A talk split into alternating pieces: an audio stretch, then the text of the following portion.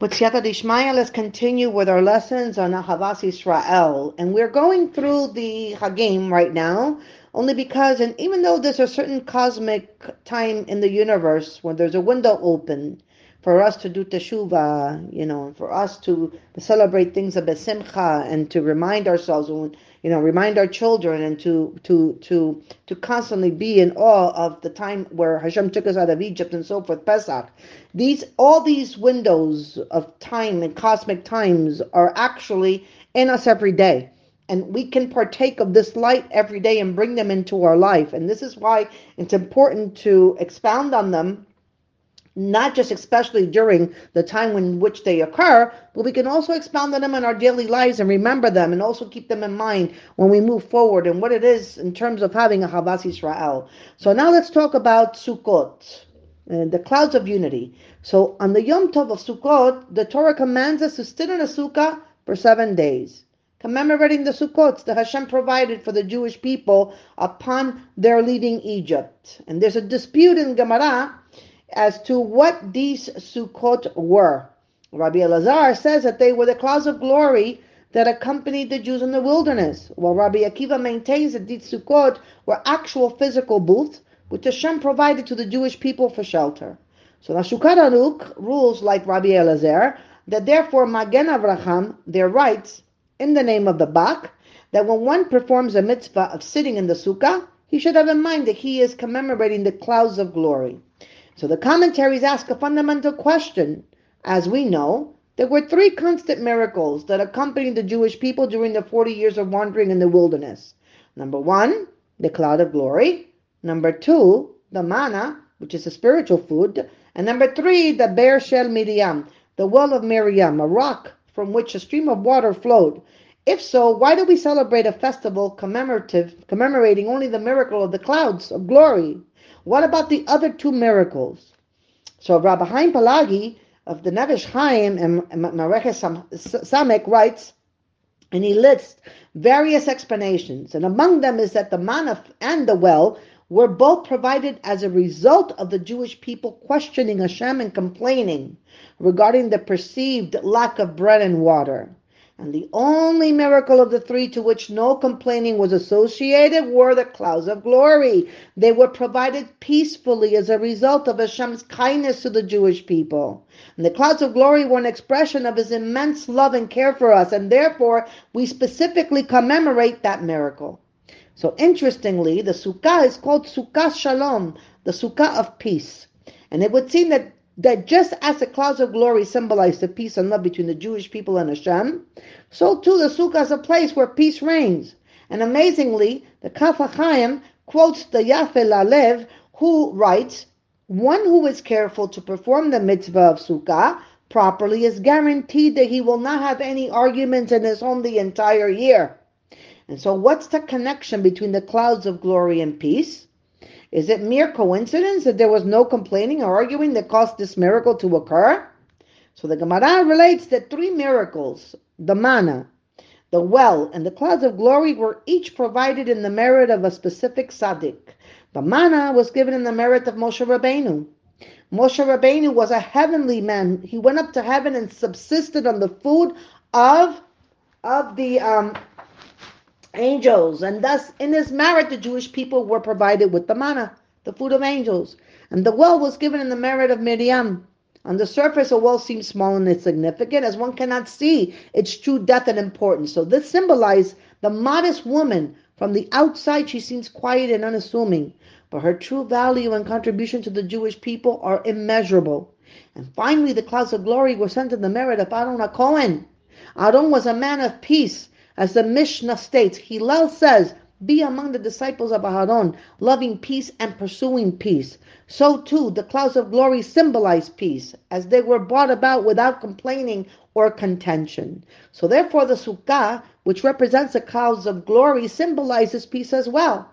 And additionally, not only were the clouds of glory brought about peacefully, they likewise caused peace and unity among the Jewish people as well. How so?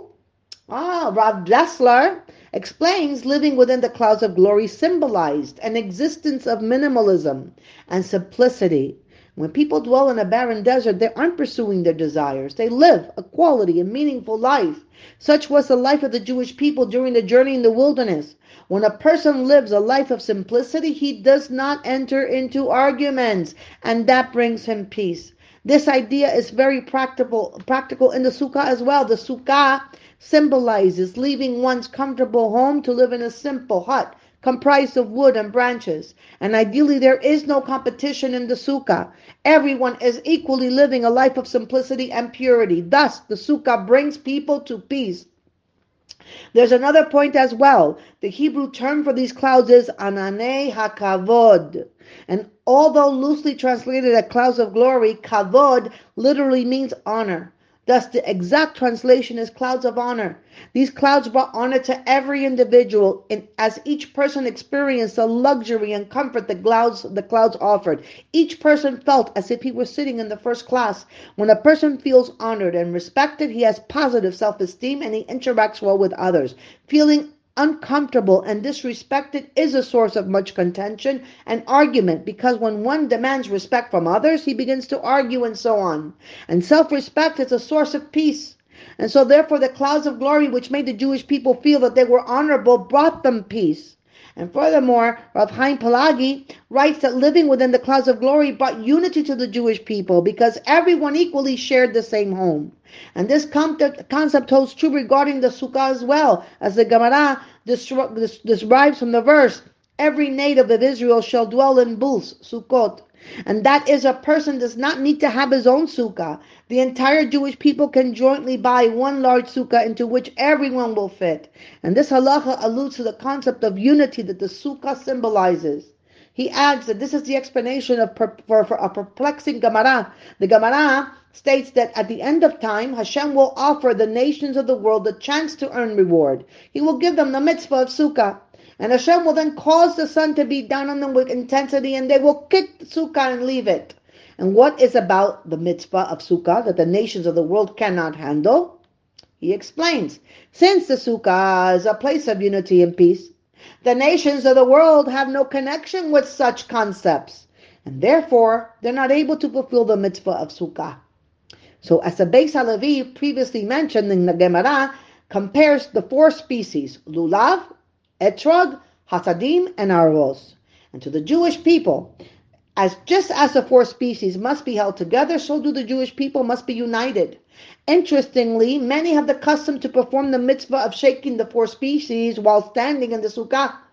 Based on the above, it would seem that because the four species symbolize the unification of the Jewish people, we therefore bring them into the sukkah, the unifying force of the Jewish people, in order to create perfect harmony. And clearly the concept of human unity is one of the main themes of Sukkot, as it's prevalent in both of the mitzvot of the Yom Tov.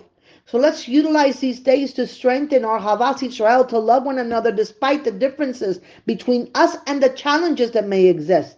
Let's utilize that we are all one nation, unified within the clouds of glory, and be bonded together like the four species. As I'll teach two well-known lessons about the Ar- Arba Minim, Etrog, Lulav, Hadasim, and Aravos. And seemingly these two lessons are unrelated, but when we delve a little deeper, we not only find a connection, but also a great lesson in Ahavas Yisrael. The first concept from the Midrash is that the four species symbolize the four different levels of Jews. The Midrash compares the qualities of taste and scent in each of these species to Torah and mitzvot. Etz Yosef explains that the taste symbolizes Torah, for taste is a main aspect of the fruit. Mitzvot are compared to the aroma, since they are secondary to the Torah. And the etrog has both a pleasant taste and a pleasing aroma, corresponding to the Jew who has both Torah and mitzvot. So the fruit of the lulav has a good taste, and it comes from a date tree. However, the lulav does not have an agreeable fragrance. And thus a lulav corresponds to the Jew who has Torah but no mitzvot. The hadas has a pleasant scent but no taste, corresponding to the Jew who has mitzvot but no Torah. And lastly, the Aravah has neither taste nor smell, and therefore it corresponds to the Jew who is devoid of both Torah and mitzvot. But when we put all four species together, we're unifying the Jewish people. Etz Yosef notes that the Jew who is compared to the Aravah is one who, despite his de- deficits, considers himself a part of the Jewish people. As mentioned, one who separates himself from the Jewish people cannot join with us. And the second lesson from the Midrash is that the four species correspond to our four body parts. The Etrog represents the heart, the lulav to the spine, the hadas to the eye, and the aravah to the lips. And when we hold these four species together to shake them, we symbolize that we must praise Hashem with all of our being. And as noted, the Jerusalemi teaches that the antidote for argument and hatred is the realization that the Jewish people are like one body.